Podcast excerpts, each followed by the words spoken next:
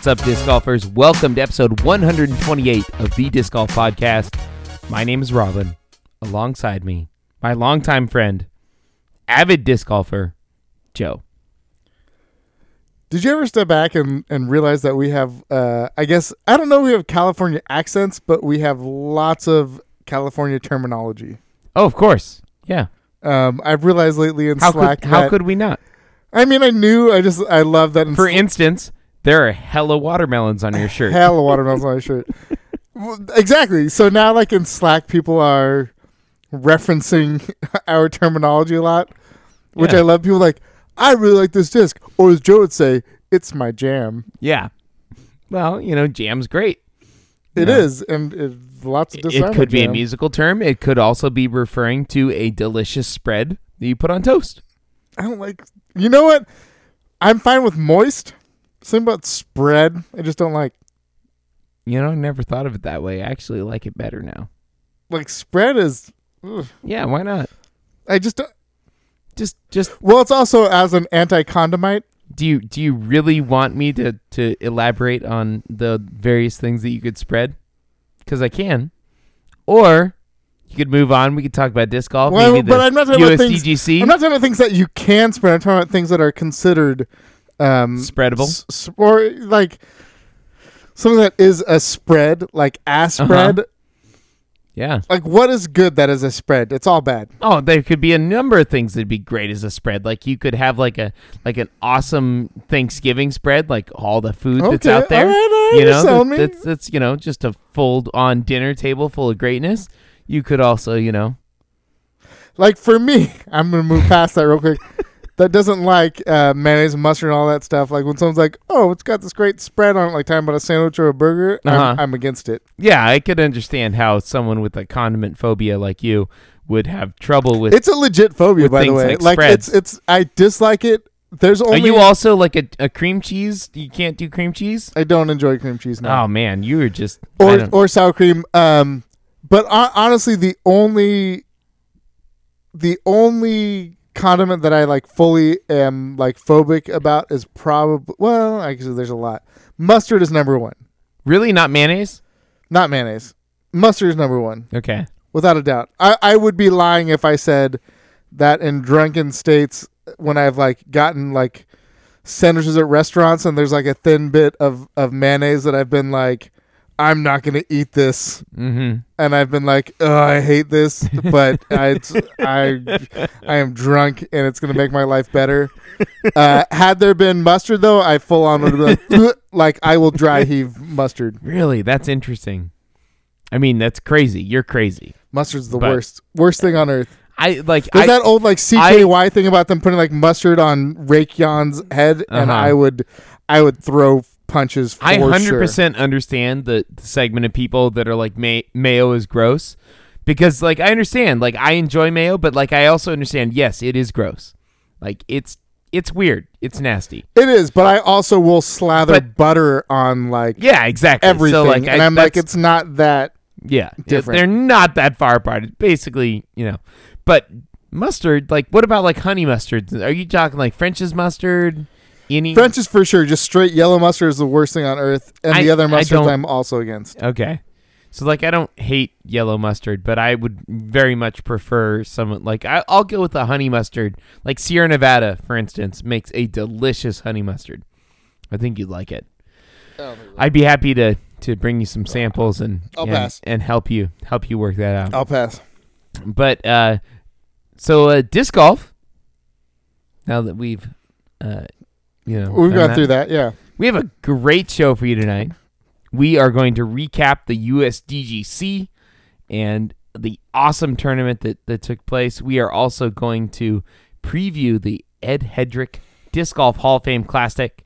And we'll also do our world famous deer review, our disc and beer pairing, where we take a disc, we take a beer, we review them both, and let you know whether you should bring on the course. Tonight we have the Innova Sonic, uh, the Garrett Gurthie Signature Sonic, and we're going to pair that with Lines by Anchorage Brewing Company, which is an 8.4%. I think it's an IPA, right? Yeah, I'd say maybe like a, a double. I think so. I'll have to double check that, but pretty sure that's what it is. yeah, it's a double.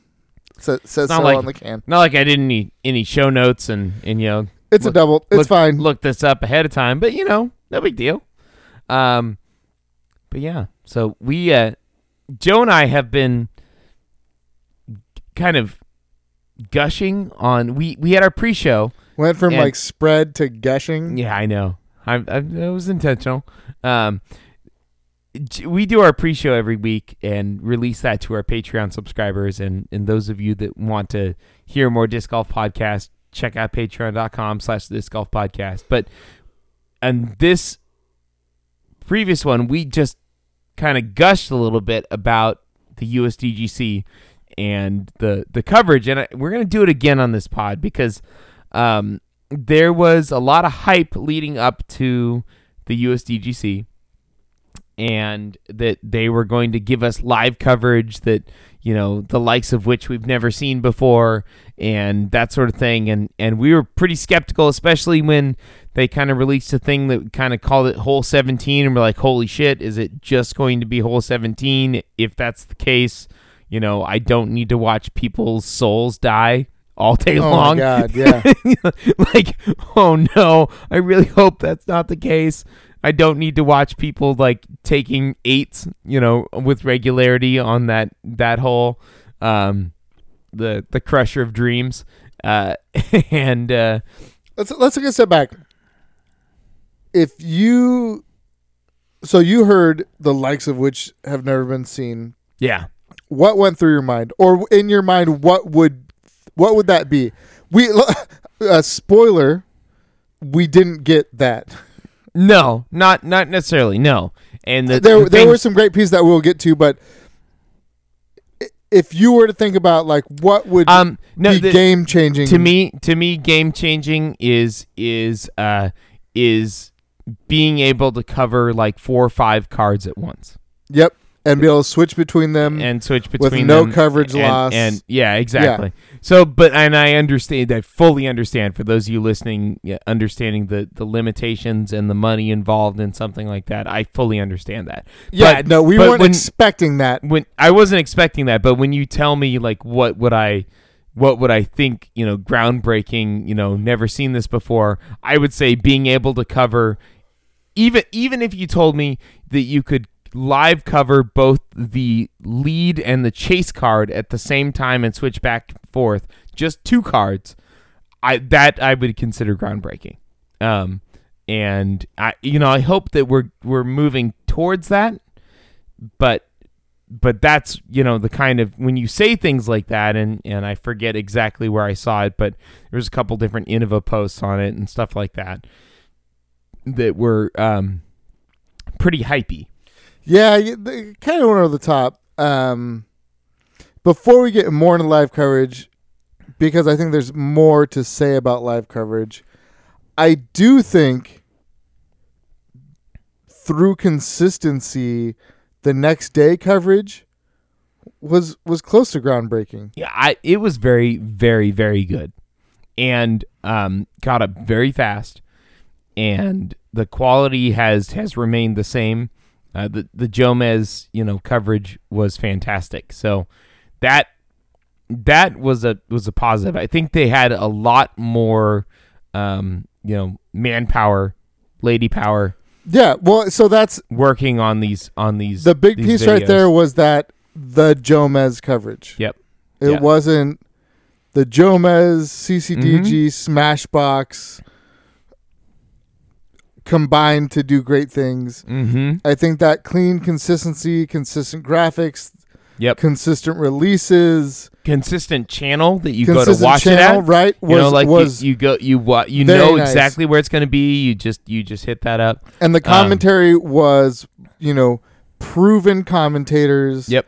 Um, they didn't bring in and, and not And that this current- is bad because Current pros, you know, current pros, but I, I think um, even some of my favorite channels will pull tour directors or people that aren't proven. And sometimes it's uh, it's amazing. Sometimes there's someone who's never been on the mic before, and it's fantastic, and you want more. I mean, that's yeah, honestly that's how Sexton and Jerm and all of them got Yeah. started. I mean, Yeah. they obviously had to start of course somewhere. they just Um, Started doing it and it worked. but but we had proven Just kind of like how we started this podcast. Totally. We just started. totally. By the way, shooting we've we've proven that we can do this. So if someone wants us to commentate on disc golf, We uh, probably don't have time. But no, but we're a proven commodity. I I am sure our listeners would understand if we were like, hey, we can't do a podcast this week because we were commentating for. Uh, dude, if if if if any one of them contacts us tomorrow and be like, "Hey, we need you to do commentary on this," I'd be like, "You know, I got like this. I got to go to Pumpkin Patch on Sunday with my kids, and you know, I mean, best of luck to you." But I mean, that's what you'd say, and I'd be like, Spencer, come do commentary with me. you'd replace me that quickly? Fine. no, I would not. I see how it is. God, with Spencer, Robin, I need you. Spencer, Spen- I love you, Spence. So be like, all right, uh, right there, uh, he threw. Uh, looks like a mid range. Spence, it's a 600 foot hole. That was not a mid range. well, I mean, a buzz and a destroyer, are pretty much the same disc. Oh, Spence, we love I you. love you, Spencer. So, um, my the the thing that ended up happening. So we had Fulcrum Media Group, who is uh, a a video production company that has done a bunch of different things, but most notably, they've done a lot of ultimate uh, frisbee competition videos. So they are kind of in the the flying disc world, and it, it makes sense that they would have gotten connected to to disc golf as a result of that. And um, for for this particular event, we had you know a, a camera that was on on uh, cameras that were on hole 17 and then they we also had the Jomez uh, coverage that was being followed for the lead card that was piped in as well. So you had lead card footage and then they also uh, you know uh, uh, segmented in the hole 17 footage for a couple different cards when they had downtime. Um, and then they also had the um, you know booth commentators which was uh, uh, Avery and uh, Michael Thomas and um, Jamie Thomas. Jamie Thomas. Sorry, In that fantasy I'm all I'm all in. I'm in football mode. Jamie Thomas and uh, what That's really started. Yeah. what really um, was the icing on the cake and and what kind of uh, crushed just a grand slam on on this coverage was Ken Climo coming in for the final two rounds. Um, and I think I learned more about disc golf in in watching those two live rounds than I can ever remember on on any disc golf broadcast. He was just uh, you know very present, very aware of the situation, very uh, I just he explained everything so well and you just felt like you were you know learning from the champ, which you were. You were you were it was it was it was history of the game, history of discs in general, his own experience, his history. Yeah. The strategy which was spot on. Yep. like uh, e- explaining exactly what the the right strategic move for each player was and having them basically do that and if they didn't do what he said that was kind of a mistake. You know Like- what you know what it reminds me of? A ton like timeout football world. Tony Romo getting in the booth. yeah it does actually. Like tony romo is fantastic in the booth and like he'll say things He'll call right plays, before they yeah. happen. he'll call plays. You'll you'll hear him. And uh and Climo was the same way. He just he sees it and uh and understands the game so well and i i need it But he's also old school too, so he's like uh like in the foot like j- just to bring it back to football when like a QB gets lit up and an old school QB's like ah that shouldn't be a penalty like in my day whatever. mm-hmm. Climo's like overstable. No, we didn't have those. like I had to throw a, a 128 polecat on a hyzer flip yeah like half speed to get there. i threw it You upside down understand, right? like he was like, "Oh, we i feel bad too. Forehand, forehand wasn't an option because there wasn't a disc that Yeah. was stable enough to throw a forehand 400 feet. Like Yeah. that wasn't a thing. I had to hyzer flip, you know, a, a DX Wraith yeah and hope that it held the line. exactly so you know it was it was it was excellent, and I really hope that that uh, Ken decides to to expand his his involvement in disc golf media going forward for the tournament scene because it was a major draw for me. For me personally, like watching it, it was like, oh, this I've never seen before. It was- it like was you hear different players and and talking about it, but on the live coverage is a different thing. Like when you hear Paul McBeth, you know Paul McBeth can give similar insight on post produce content, and he does. Right. But on live coverage, to have someone with that much experience and that much skill and that much knowledge breaking down the game in front of you, it's just kind of like just step back, let them do it. Like Avery, Avery and Jamie just kind of being like, just ask him. They literally had the easy. They just got to ask him questions for for three hours. They're just like, all right, well, what do you think here, champ? You know, like, hey, champ, we're in this situation. What do you think? And then just Right. Right. and just listen to him break down the game better than than anyone we've ever heard. So No, and it, it was it was it was fantastic. Like you got to realize this guy did his you know, his 12 world championships came before the destroyer was a disc. I know that's bananas. Like Paul McBeth, Avery Jenkins, like their tails are built on that disk Mhm. and he didn't even have that chance. yeah, he was Eagles and AVRs and rocks. right? And probably 20 discs that we've seen on like uh, factory seconds on the end of a shop that Yep. were like, I don't what What? Uh, what's a coyote? I don't know. I'm cool. Nah. A wolf? Eh. No, I don't even know. We're good. Yeah. He was like, oh no, that was groundbreaking. Like, Yeah. uh, speaking of which, when we get to our our uh, our deer review, I'm sure this is uh, closer to the origins of disc golf than pretty much anything else we've ever reviewed on the show. kind of. I mean, it's a yeah, it's a it's well, it hundred percent different than any disc we've ever Oh, yeah. reviewed on Oh, this yeah. podcast. So that's that's for sure. So should we get to to results at this point for for uh Oh, I do want to say one more thing because I know I said this in our pre-show, but I do want to bring it up before we get past the coverage. Um, I want to say sad. I want to say Eeyore. I don't know. Um, I would say conscious of the outcome. Ulibarri is one of my favorite commentators I've Yeah. ever heard. yeah. Ulibarri with Risley uh, was great when he knew he kind of pooped the bed that round. Um, he didn't. He he totally was like, "Oh yeah, crush that!" Like, "Oh, check out that putt!" Like knowing he missed the putt. Like, oh nope, Oops. no, that was that was real bad. Or there was like one where he he threw a putt and he like threw it into headwind and he like totally like, turned to the card because it he missed it high and he was like that lifted like a full foot. Like you could hear him saying that to the the card and he was like, no, no, it didn't. Like that was just. That was, I mean, it li- I lifted a little bit, but that was just a bad putt. I just, Yeah. I just love how candid he was, and he was having a good time. And AJ Risley, like, definitely Yeah. kept him afloat in positivity. Um, I agree. It was it was good. it was it was super fun I liked it. to hear. Well, but also he was like on a card with Eagle and Ricky, and just to be like, "Oh, I laced that." I mean, yeah, they threw it seventy feet farther than me. I that's think- just how it is. I think overall, this tournament, this USDGC, produced the most quality content that we've seen in a long time.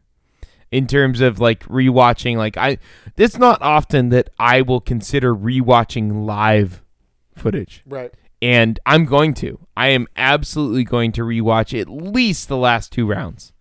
Um, well, I guess those are the only ones, though, right? Yeah.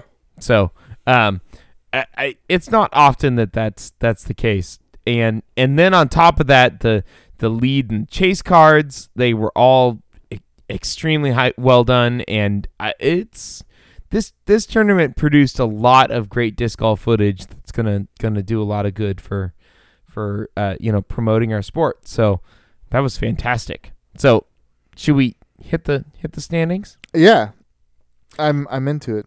In first place, we have Paul McBeth at 34 down, who battled a cold all week. He was uh, had some massive hot rounds, which we talked about in our last podcast because they'd already happened, and then kind of held on to to win, but still produced a a solid tournament. You know, with with uh, you know minus five in his final round, and then his uh, his round three was a minus four. So he was really red hot early on, and then kind of did everything he needed to to uh, to hang on for the win, and it got real close It towards did the end. multiple times. That entire round was like a back and forth. Yeah. Actually, in all honesty, until looking at it right now, it didn't click in my mind that he won by three strokes Yeah, because it really was like fluky at the end stuff that even yeah. that Well, way. Kevin Jones had It was a took str- it was a five on seventeen. yeah, and then Conrad took a five on eighteen. Exactly. So it, it was really kind of, you know, like it- both Con- Conrad, especially going into 18, was just a stroke behind. Um, Yeah, and uh, Kevin Jones was uh, was two strokes behind going into 17, and then ended up uh, ended up throwing OB on his putt. So he he kind of ended up way way right and ran a long putt, probably like a 50 60 footer, and went over the hay bales. And since this uh, is stroke and distance. Uh, on that particular hole, he, he goes back from his original spot, so he had to re-putt from from 60 feet and uh, just barely stayed in bounds on that one. well, it was time to capitalize too because Paul Had thrown OB, didn't make the island. but this was after Kevin Jones's first shot too. So he was Oh, the you're last. right. He was the last one to shoot, so they didn't know when they drove that he had done that. I, I'm pretty sure. No, because Paul birdied sixteen. Oh, you're right. Kevin yeah, Jones yeah, and yeah, James yeah, Conrad. yeah, you're right. Yeah. Okay. So, but uh, but yeah, so it was a little surprising to see Kevin Jones, um, you know, have such a safe play on his drive. It was a forehand shot that just kind of Yeah, that was crazy. And and, And it- then and it was honestly uh, very surprising to see Kevin Jones touch nothing and go OB yeah, on the putt because his putting was super confident and touching metal if not going. he missed some pretty easy shots though too.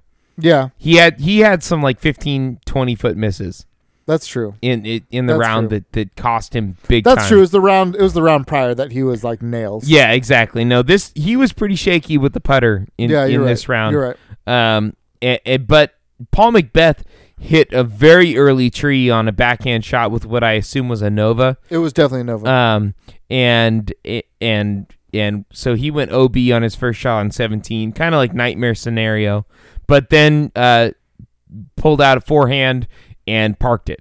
So yep. well, but Paul McBeth, parked. parked. Yeah, yeah. He was he was, He was probably, like 25. probably 25 feet. 25, 25. Yeah, yeah. like 20, yeah, you're good. For me, I'd be like, well, shit. So it and but then uh, James Conrad, perfect AVR shot, uh, ace run, absolutely you know handicap parked, and and pulled within a stroke of Paul McBeth after Kevin Jones, uh, you know takes takes that five on seventeen. So so going into eighteen, Conrad was just a shot behind Paul, um, and had a pretty good drive, and Paul McBeth just just closed it out with about as perfect an upshot as you can possibly land on that hole. Um, just parking himself for for the birdie Like, three. like to the point that he threw it, and everyone was like, "Oh, okay, like maybe I don't know." It trickled down, and he got up and saw it and just started clapping. Like he knew. yep, yeah, He knew as soon as he saw where his disc was, he was Yep. like, "I, I won." yep. There was no way. After that shot, there was no way anyone could could win other than him. I mean, it, it was it was perfect. Probably one of the best shots of his entire round, to be honest. Um, and it looked scary for a minute too, because that just that trickled down the hill. it easily could every shot, like the entire four days, every shot I watched on 18 approach shots, I was like, "Oh shit! Oh shit! Oh shit! That's gonna go into the water." Like, Mhm. oh no, they all like, "Oh, Yep. they're co- coming in too hot, coming. Too, oh no, never mind." Yep. Like they know what they're doing so well. Like Yeah. Every single time, even when I knew the outcome, I was like, "Oh, that's not that's Yeah. bad." Oh no, So, it's it's and fine. and uh, he'd been battling a cold, so he uh, he was in in not perfect shape the whole time and and still managed to put together a terrific victory. So Paul McBeth 34 down, James Conrad in second place at 31 down, Kevin Jones in third place at 30 down, Nate Sexton in fourth place at 29 down, Ricky Wysocki, hey that guy, uh, at in fifth place at 27 down, Eagle McMahon in sixth place at 26 down. Gregg Barsby, Josh Anthon tied in seventh place at 25 down. Then we have Garrett Gurthie at 24 down and Chris Dickerson 23 down to round out your top 10. So, Oh, go down just a little more. I just want so Nathan Queen. Oh, Ulibarri. who's from 13. Utah, right? Where where'd you say he was from? I said Utah, but he's from like South Carolina. Utah. Give me two. it would have been awesome if I was right. Look at McCray. I didn't even look at this. I didn't even get this deep into this. Good for him. Yeah. Ulibarri though, that's rough. Drop eight spots in the final round. yeah. He's had a rough go. Well, an even final round. You know, that's that's not that's not. Uh, yeah, that's, that's no bueno. Yeah. So, but overall, fantastic tournament. Uh, fun course to watch. I'm still not a huge fan of of the stroke and distance. You know, the hazard zones and stuff like that. Um, I feel like if you get that close on some of them, it's still a good shot, and you shouldn't be penalized for it. But, um, but nonetheless, these these guys played fantastic, and James Conrad is is starting to show that you know he's he's got a USDGC victory in his future. He has been here close a lot. No, totally. I mean, so in the commentary watching the final round, Jomez, um, I'm pretty positive Nate Sexton, at least the last four, if not last five years, has finished top four. Yep. Which you know, finish top four long enough, you're gonna get a number one. Mm-hmm. Did you see? I think it was on Facebook, so you probably didn't see. Uh, Avery Jenkins posted a picture of the 2008 I saw this. USDGC. Yeah. Oh my gosh, I think it was 2000. Was it eight or six? eight Yeah, where Paul McBeth is is like a baby. long shaggy hair. Yeah. yeah, Yeah. like just the tiniest little guy Mm-hmm. uh, with Doss Jenkins and the champ. I didn't see it on Facebook, but I did see Oh it. god, fantastic. But that's the thing too, like in 2010, 2011, Paul McBeth was the kid who's finishing and and I think Kevin Jones is in that conversation with with James Conrad too. Uh, he was the guy who's finishing like second and third every tournament and then all of a sudden, you know, 2012 strikes and he's Kevin taken Jones first. gonna get paid. I know, he totally is. There's no way he stays with Prodiscus. No, Like there's no way. no. They He's they they they don't. he's gonna he's gonna he's gonna do well. Where's he gonna go? I still think it's Discmania. I, I I think that that's what it's gonna be. That's that's. Uh, I mean, he could he could slot I right in. I and, think and that be a, the- bo- a boom bro. I, I, I think that maybe he gets gets possibly better monetary offers from like dynamic discs, but I think that the slate of discs from from Discmania fit with his game better than any other company. Like PD2s and and all that jazz. He's at PD2s and FDs and and all that sort of stuff. I think he's he would he would do well with that all that overstable plastic.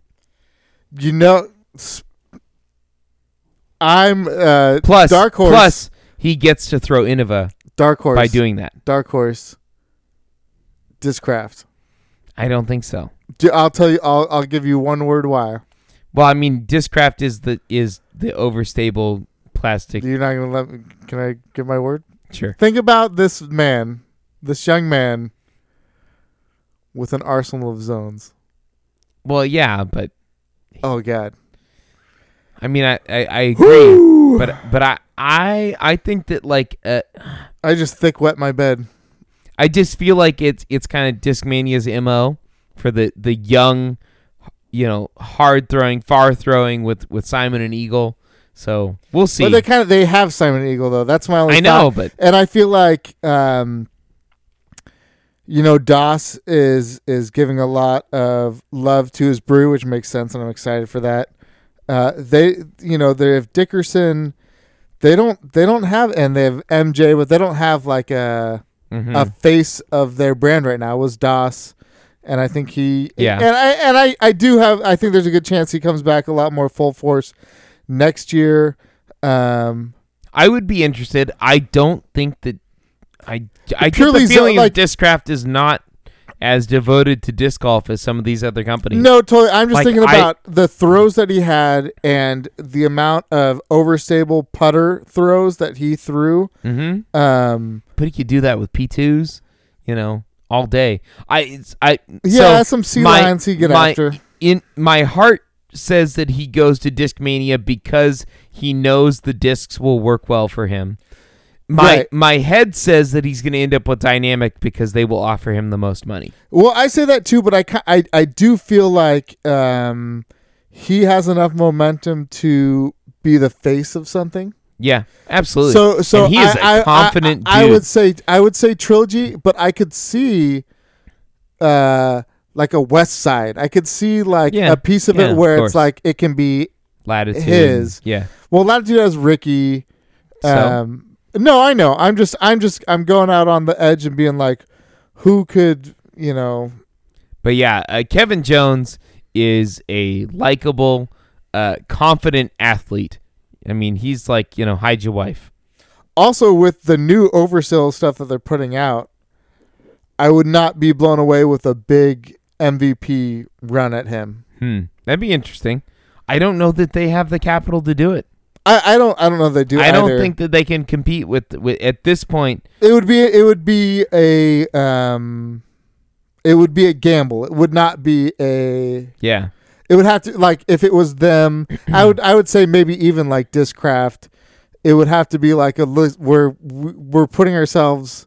Mm-hmm. uh, we're- we're we're taking a risk going after it. Whereas Innova Discmania, because of the connection with Innova, anything Yeah. trilogy is like, eh, it'd be real cool if it worked out. Yeah. Yeah. I don't. I very much doubt there will be any uh, random tier that there. Yeah, there's no legacy's not gonna happen. No, definitely not. Pro Pro Disc like if he stays with Prodiscus, uh, they are investing. I you know I heard half him of their on- capital. I, I heard interviews with him, and I just I don't get the feeling that that Prodiscus is an option from from the way he was talking because he was very much open to the to the you know the the money essentially, and um it wasn't it, that wasn't that's not a direct quote, but but he Uh, you heard it first. Robin was- said, Kevin Jones said, "Show me the money." No, he was he was excited about the the prospect of being essentially a free agent in the disc golf world and what uh what doing well or winning at, at USDGC could do for that that prospect. So um and at the same time that he had honored his, you know, commitment to Prodiscus for this period of time and it just didn't sound like the kind of person that was going back to sign a uh, a hometown friendly contract, so to speak. So uh, he's gonna maximize everything, and he's an extremely marketable player. Um, he's you know, like I said, confident. He's he's charismatic, uh, and and has put on a good showing, elite distance. And and just overall elite athlete. You Yeah. know, when you like the kind of players I that bet are- he's a great kisser. T- I mean, what? what? Huh? Um, Uh, yeah, I mean, just a, a great set of great set of pecs and a nice nice traps, and I, I feel like he'd he'd really be able to. Um, oh, sorry, what were we? Like grip our D's. Like, yeah, yeah, like he's perfectly. He has fantastic really just give grip him a, on just his give him, on his just give him a rip. Rose, It wasn't. Just crank crank on those D's. God, I'm just getting a little sweaty here. Is it warm in here? Is it Nope, the just, Shedio needs a thermostat just your pants. some sort? No, it's Whoa. it's uh it's it's fall. Like it's it's Yeah, it's for real fall. Like I'm I am uh I don't even have any daughters, but I'm worried about them. You know, being around Kevin Jones. Yet. Yeah, that's fair enough. oh man. But uh good good for Kevin Jones. Good showing. Uh, it's unfortunate that that it ended in that manner, but he kind of had to. It, he had to run that shot on 17 to try and make it, and it just skipped over hay bale. Um, and it, it would have been tough for him to to win had he done any. Even if it didn't skip over and stayed put, it still would have been tough for him to to win, especially the way Paul finished out 18. It wouldn't have mattered, even if he'd stayed in bounds. You know, bounced off the hay bale, made his putt for par. He would have been one stroke behind, and Paul McBeth pinned his upshot for a birdie, and it, it you know, it would have been difficult. So, um, while it still would have been possible because Kevin Jones could have, you know, birdied that hole, but he didn't. So, it's it's tough. Yeah, I guess going back, I, the the biggest um, question about it was the safe play on 17. Yeah, yeah, exactly. I th- I think if you want to question anything about it, and I just don't think he meant to do that. I think that was just a bad throw. Right. I think that he meant to ace run it, and just had a bad throw. Yeah. Because Sexton with that made sense. Playing safe. Yeah, He he knew fourth place was, yeah. He was just trying to was where it's at. secure his Solo money fourth line. place, yeah. Yeah, yeah. But no, I, I think that that was just a bad throw. And I haven't seen anything or heard anything directly about that, but I think that he probably just released early and didn't didn't get the throw he wanted and and uh, cuz you know he wanted to pin it just like like Conrad did because that's what he needed to do. I mean, he could ended up tied. Right. I mean, sometimes like you just don't grip the D right and it, it comes out early. Yeah, I mean a strong man like him, it's just it's a Yeah, It just just came out early, you know. gross. All right, so Out of out, out of what? I don't know what you're talking about. So, coming up, and actually, uh, it, by the time you hear this, it will have started. But uh, the Ed Headrick Disc Golf Hall of Fame Classic, the National Tour finale, finale, F- finale, fiend It's it's finale. finale. Yeah. Good. I'm I'm glad you helped me. Finale. Finale. Oh, I like finale better. Finale, No. Finale? No, no one likes that. finale, finale. I like that. That's good. So, uh, in Appling, Georgia, starting on October 12th, which we're recording on October 11th, night of this point. So this is gonna be, you know, it's gonna. Joe and I are gonna have to start digging deep pretty soon for our our podcast content. Yeah, we're gonna probably start reaching out again soon for We're gonna do uh, a- topics and questions. Yeah, and probably a, a new series of uh, male disc golfers that we think are handsome. We're gonna start. we're gonna start a whole new series of podcasts called uh, Disc Golf Answer Guys. we're just like, you send us questions, and we'll answer them. Yeah, that's a great idea. I don't think there's actually. I don't think there's anybody who like anything out there. answers questions, so Yeah. we'll we'll do that for y'all. We'll be the we'll be them disc golf answer guys. Yeah, what if it was like disc golf answer dudes? That that'd be great. Oh yeah, I'm, Yeah. I'm in. Be dads. The di- the disc answer dudes. And uh, you know you could just uh, call in or email in questions and and we could answer them uh, despite our our lack of qualifications for such but you know I, I I just feel like you know. is it I think that's okay. I feel like a podcast could survive with maybe having like someone who may or may not know what they're talking about, and then someone else who like has no business giving advice on on disc golf stuff. wow that was I feel like that could work. are you referring to specific people or are you just talking No, this is You a me. brand new idea. No one's ever had a podcast like Got this. it. oh okay. So obviously, I'm talking about us. oh yeah no that was clear I was talking about like if Spencer joined us. Or oh something. got it yeah I guess I didn't explain that. California bad boy who we call CBB. Kind of, CBB? kind of similar to to what? I don't know talking about. I don't know. There's there's another abbreviation for for something, but I you know who knows. Anyway, Cool, the, Spencer. what? salient breeze, Salient. salient boy. What, what if what if Kevin what if Kevin Jones resurrected Salient? I can't. I What just- if Kevin Jones was like, "Listen," and this is for you, Joey. Gateway is Oh, there we go. Gateway's gonna do it. Yeah. All right. I'm Kevin Jones for Reptilian Discs. now we're really getting crazy. I only throw Stegos. stegos. I carry 14 Stegos in different plastics, and I can actually throw a Stego 450 feet, You probably can. Come at me. Sadly. like upside down Probably. on a on a full he can probably he can probably place kick a stego like 375. He was a kicker, right? I know, a collegiate kicker. Yeah, yeah, that's rad. that was the Yeah, I know. I was just I was reminding myself and making sure I wasn't going off base. yeah. But uh so uh Ed Headrick Disc Golf Hall of Fame Classic. Should we do picks?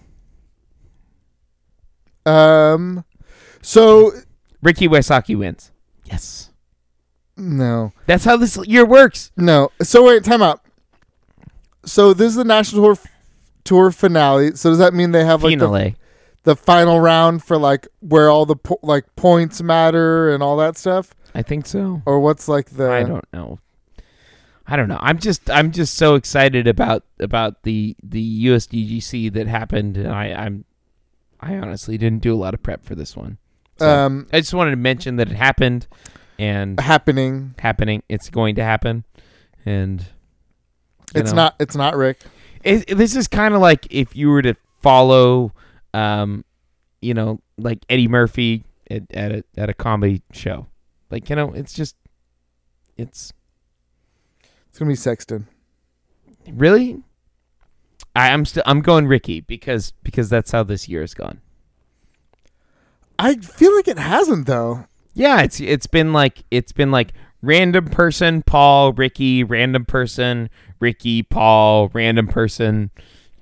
I feel like it was like Eagle, Ricky, Paul, random I'm- person. at this point, I'm considering Ricky, Eagle random person. and then it was like uh, Paul, random person, Eagle, random person. That's pretty Paul. close to what I said. I, I know, but I'm just saying, like, it has trailed off in the second half of like the season yeah, to where Rick isn't in the every other every he was three like he was like fifth place, right? because he had a real good last round. He played like exactly. Yeah, no, this is this is uh Rick's gonna Rick's gonna put his stamp on the end of the season right here. He's gonna dominate. You pick your winner. Can I just pick anybody? you already did. You said Sexton, right? I did. Yeah. All right. So I did. So we're gonna put a, Sexton versus Rick. we're gonna put a bet on it the right way. Oh, okay. So we've been we've been doing it the wrong way forever. Got it. The winner gets a buzz ball. Okay. So I the winner has to be bought a buzz ball by Yes. the loser. The Got loser it. brings a buzz ball to the winner. All right. We enough. started so like it just doesn't make sense for the loser to get a buzz ball. No, it doesn't. Like that's Really like, doesn't. oh, you lost. Let me give you a present. Yeah. Yeah. Yeah. No, that's true. I agree. All right, so All right. You ready for our deer review? wait, wait, wait. Let's let's. I'm gonna add extra. Ooh. Just uh, placement will still get exactly. Yes. All right. Higher place. All right. yeah. All right. Yeah. Of course. All right. And only tequila Rita. Come on. oh yeah. I know. I know. Come on. Come on, bro. Just making sure. All right, it's time Pitter for our world famous beer review, our disc and beer pairing, where we take a disc, we take a beer, we review them both, and let you know whether you should bring on the course. Tonight we have the Innova Sonic, which is a one speed, two glide, minus four turn, zero fade putter approach disc. And we also have the Anheuser-Busch Bud Light. and, and we're pairing that with Lines by Anchorage Brewing Company, which is an 8.4% Imperial IPA. And uh, we're about to open that. I am somewhat worried that it, we're looking at Beer Advocate and it says this beer is retired, no longer brewed. Yeah, that, that could typically be an issue with a double IPA. But uh, it says 2017, so it, it's less than a year old. That's that's not too bad. It's from Alaska, so it probably has like Yeah, uh, I mean, it was probably has that special water in it from the Water Boy that always stays cold. and it was probably basically frozen for most of the time, so it should be okay. Actually, it tastes great. I'm I'm I'm a fan. So, Joe, why don't you start us off by talking about the Sonic? Can can you do that? yeah, sorry. That was that was fantastic. content. Um, hey, you ever throw a frisbee? like, like, like a frisbee, not a, A lid. not a disc, a lid. Um, did you like that? You have fun with that? Like, Maybe you're an ultimate player uh, and you're just transitioning disc golf. and you're like a polecat isn't ultimate disc enough. Um, get yourself a Sonic. Yeah. It, it it's like a it's like a it's like a smaller lid. It's, it's so think about if you've ever gone to college and and like credit card companies set up tables and like, hey, take this frisbee for my credit card, Uh huh. and it's uh I don't know three quarters the size of a regular frisbee And like Um, and like 42 grams. and 42 grams and you throw it and it goes uh, straight out of your hand to the right for right hand backhand. Um, and you're like man i like how this thing looks but it flies like crap. Get a sonic. Yeah, because it flies a lot cooler. 175 grams. And 177 this one. Um no it's it's a ton like a a regular ultimate frisbee um it's heavier than most i think like most ultimate frisbee well no i guess they're one 175 to 180 so i guess Yeah. it's not Yeah. I take that back. Um, but it, it it's it's nice. It's um, understable for sure. Uh, pretty much, you can throw it straight to where you want on a nice just wrist flick, or you can put some arm into it like you're throwing an actual disc golf disc, and it's gonna flip and it's gonna turn over. But the thing that I really dig about the Sonic is it's not going to flip and turn over and cut roll. It's just going to nice slow turn to the right. No chance whatsoever at all of it hooking up and coming back. Um, it's just a nice slow. Uh, I know the numbers that Innova or um, I don't know if it's Innova or Infinite gives it says it's a minus four. I I kind of get that. They also say it's a, a two glide. I feel like it has a lot more glide than that, but because of the speed, it's the slowest disc you could probably find. Um, it's it's gonna glide. It's not gonna go far though. It's gonna just be a nice either throw it really lightly and it's just gonna go straight and land flat, or just give it a little bit.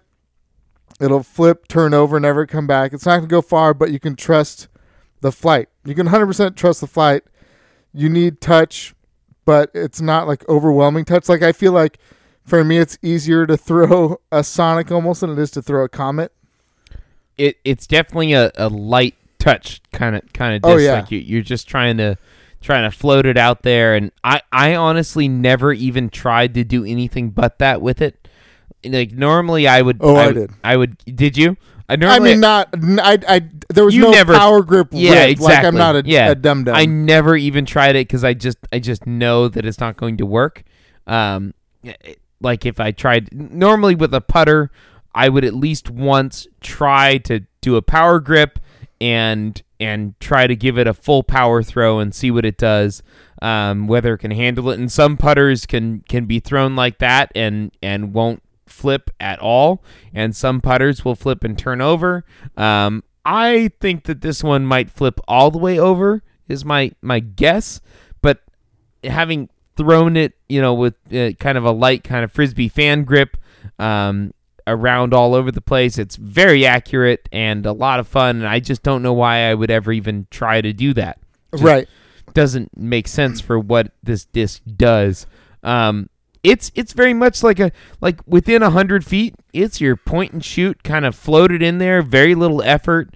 Um, and if you want to throw it further than that, you can get it to do some understable lines, and it, in short lines, you, it'll still hyzer and, and things like that. It's it's Hey, do you want to warm up before the round and play catch with the disc? yeah, Done. exactly. One hundred percent. This is your catch disc. Yeah, like this is a great catch disc. You could easily easily do that. And then I think the it the biggest part about this um for and it's isn't us because we weren't ultimate players, but this is a perfect transition disc for someone that's played ultimate frisbee their whole life or, you know, is very good at ultimate frisbee and and is trying to figure out how to play disc golf and and doesn't quite understand how our discs work, this is a great kind of carryover to get them used to the smaller diameter and um, and yet still give them some of the characteristics of your ultimate frisbee lid. So And you can throw, like I said, so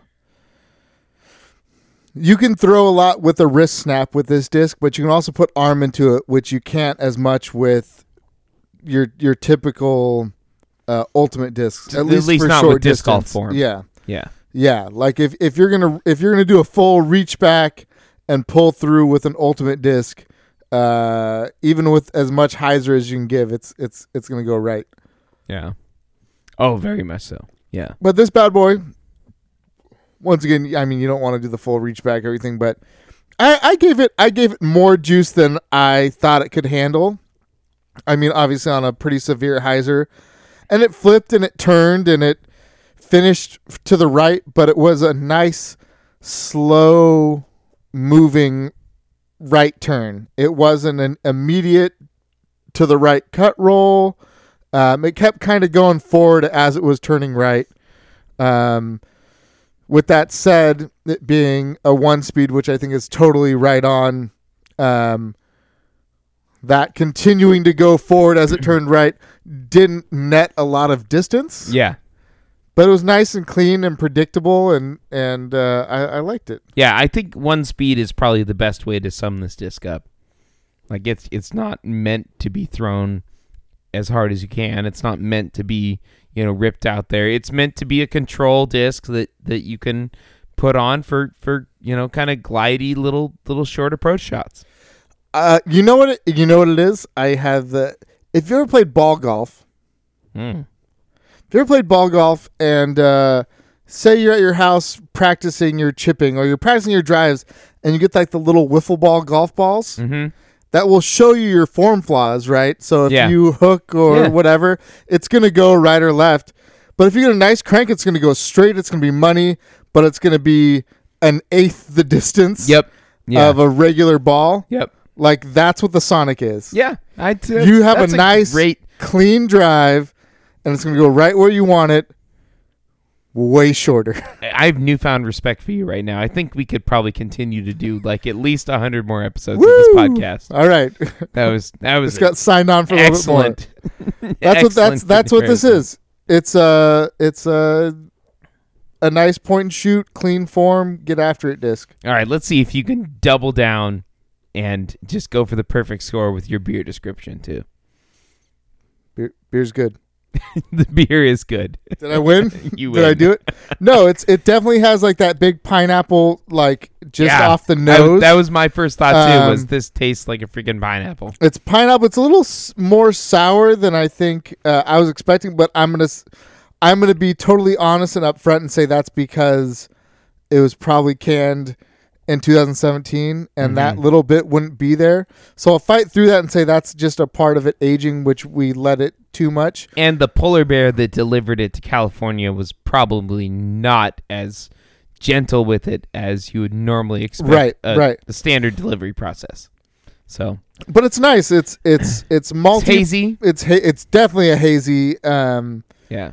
Uh, I mean, honestly, just so it's a dark can, but just seeing like the little bit of beer like on the rim as we drink from the can, um, it's a little darker than I would have expected. hmm Um, but but it's nice. It's got a good little chunk. It's got a good bit of sweet and that like the the fruity, uh, citrus pineapple, but it's got a nice little malty kick with some bitter at the end. Yeah.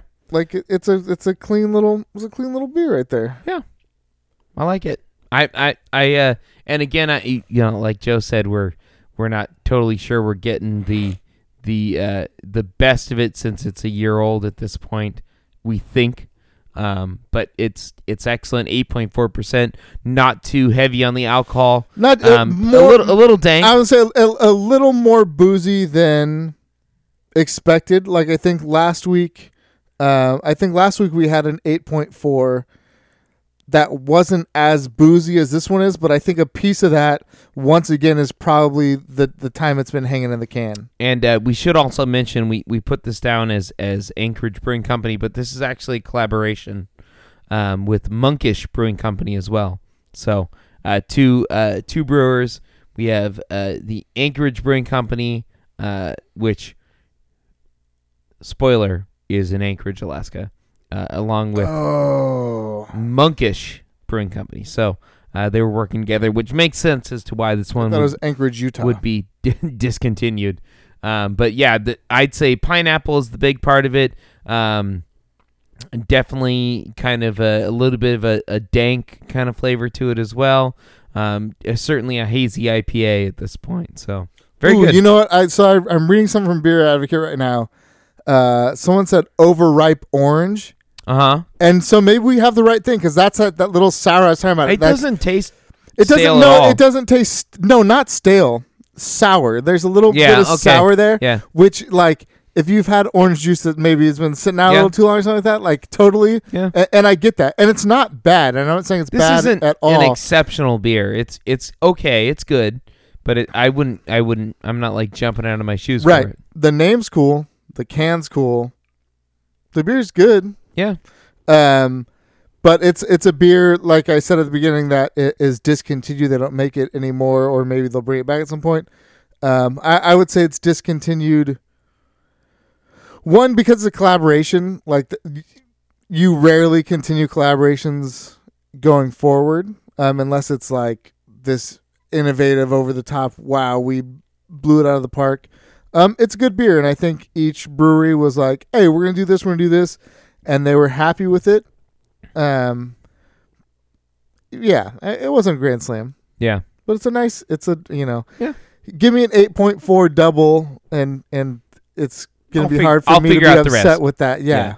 I would say it is closer to West Coast style than East Coast. There's malty there, but there's definitely more of that like piney, Tropical. piney almost. tropical yeah. hop Yeah. than what we've decided is the dank hop. That's that more malty type hop. Yeah. I agree. I mean, it's there, but it's. I would say it's. If I had to tell you, West versus East, I would put it more on the on the West. Yeah. Yeah. Totally. All right. So uh, I'd say based on that, we're both probably in on the beer. We I, I if if one could find it, we approve. Yeah, And the disc, I have seen you throw it in a round that matters. yeah, yeah, and I and I do I do bag it. Um, one, uh, because it's a great catch disc. Like I keep it because I'm like, there's Yeah. gonna be a chance. Like, I, I almost feel like I need to do the same thing. Just and that's and that's that's 'cause. honestly that's why I put it in my bag Yeah. is to have a good catch disc, uh, and then you know every once in a while that that throw comes up there. You're like, you know what? I know I don't have to do. I know I can flick a wrist on an anhyzer, and it's just gonna hold it, and I don't have to worry about my judge being like, you know what? I'm a little more stable than you thought. yeah, Like Yeah. this is gonna go where you put it. Period. yeah, So for short distance up shots, like I totally understand why Garrett Gurthie is a Sonic guy. yeah, Uh, I don't. I if I was back to my Ranger and I didn't have an Octo Haul, honestly, I don't know that I would carry it. yeah. It is. It is the a super. Well, and it takes up a ton of space it in your does. bag. It's it's a super utility like this, just crazy weird disc. Yeah, Um, I enjoy it. I carry it because it, it's good. It's fun to have. yeah. You know, it's like the same thing. And it's also like, kind of like, hey, look at my Sonic. You know, right. Like, I think it's like I think it's like someone who carries a condor. yeah, You know, like Ken Climo was back like back in the day in the bags. Like I carry condor for catch and because whatever. yeah, Um, that's what this is. yeah, You know, if I go down to my Ranger to go on a flight somewhere, Sonic's not coming with me. yeah. but it's a cool disc to have. So it's like, I don't know, three quarters in my bag. I, I'd say that I'm I'm in the same boat. I, I'm probably going to put the other one in just so that I can have a disc that maybe we play catch with, or or like you know, even other people just to just be like, hey, check this out, you know, whatever it is. Totally. You know, what? this It's might fun. be the perfect like one I've too. thrown it a lot. you know, we've given putters and min ranges to friends like to start out. Like this is totally a disc that if we bring a new person on the course, I would have no problem just being like, "Yo, take the Sonic, Just throw it like get after that." Yep. Yeah, yeah, and don't try to worry about teaching them, you know, how to how to throw disc golf disc. Just let them let them. Just let them have fun on the course Yeah. and, and be able to like feel like they can accomplish something. Yeah. And this totally can give you that ability. I agree, totally cool. I like it. I think that's four. That counts as four for four. I feel like it's like uh th- 3.8 out of 4. All right, I'll go with that. I don't know why I came with that, and I don't really know how that's going to help me score it any better. I Me either, but I was just gonna poop, pooped let on it go. So, but yeah, I, that's all we got for you guys on Whoa, whoa, this whoa, episode. Oh, you you got you got more? I gotta give a, I gotta give a. Um, I thought you were stumped, so I was gonna. I was, I but was I, feel like I feel like it's even more imperative that I Ooh, come up with something because I'm so lost on it. Um, uh oh. no, this is a, uh, this is a. A a Garrett Gurthie future world championship where it's you know it totally could happen. Um, probably probably not, but uh, he does some really cool stuff. He's got a cool disc. Couldn't be a nicer guy. We'd like it, but it, it's probably not happen. I'm gonna I'm gonna this this one is the shovel because uh, we dug pretty All right, deep. all right, uh, let's wrap it up. Woo! All right. That's all we got for you on this episode of the Disc Golf Podcast. We thank you very much for listening and hope you tune in next week. Please throw five stars up on us on iTunes and uh, leave us a nice review. It always helps get new listeners on the podcast. Uh, check us out on Instagram. We are at the Disc Golf Podcast. Twitter at the disc golf pod, at the disc pod. Uh, we also have our website throwstuffat.stuff.com. We got discs up there, lists of all the deer reviews we've done, so the discs and the beers, uh, along with episode numbers. So if you're looking for specific things or what we've done, if you're uh, wanting to know whether we've reviewed a specific disc and what episode to look for, it's up there on our website. And uh, you can also find on our website a link to our Slack group which is an awesome disc golf chat community that we've created. Uh, hit the join Slack link. Come say hello. We'll we'll talk to you, answer any questions you have. We're there all the time. And lastly, I'll say it one more time. Patreon.com slash the disc golf podcast. If you love our show, uh, subscribe there, support us, and get access. Even if you like our show, it's a it's a buck a pre-show. Yeah, you'll get access to our pre-show recordings and and get extra disc golf podcast every single week. Uh, in the meantime, get out there this weekend and throw stuff at stuff. This is a song for the aceless. But those with aces, listen closely. You don't always have to huck it hard. In fact, sometimes that's not right to do. Sometimes you got to lay it up fucking outrun an ace or two. Sometimes you got to ease if you wanna put the D's in the B's. Sometimes you got to say, hey, I'm gonna throw it softly. I'm gonna huck it gently. I'm gonna flick it smoothly. I'm gonna toss it so sweetly. And then you say, hey, I hit some metal. And then you say, wait a minute, Robin. I think I'm starting to get it now. Could you fill my throat for me? That's fucking teamwork. What's your favorite disc? That's cool with me. It's not a trespass, but I guess it works for you. What's your favorite beer? The only answer is an IPA, so let's go to the bar. And then I'm gonna flick it so sweetly. And then I'll fucking hook it softly. and then I'll fucking throw it perfectly. But then I'm gonna hug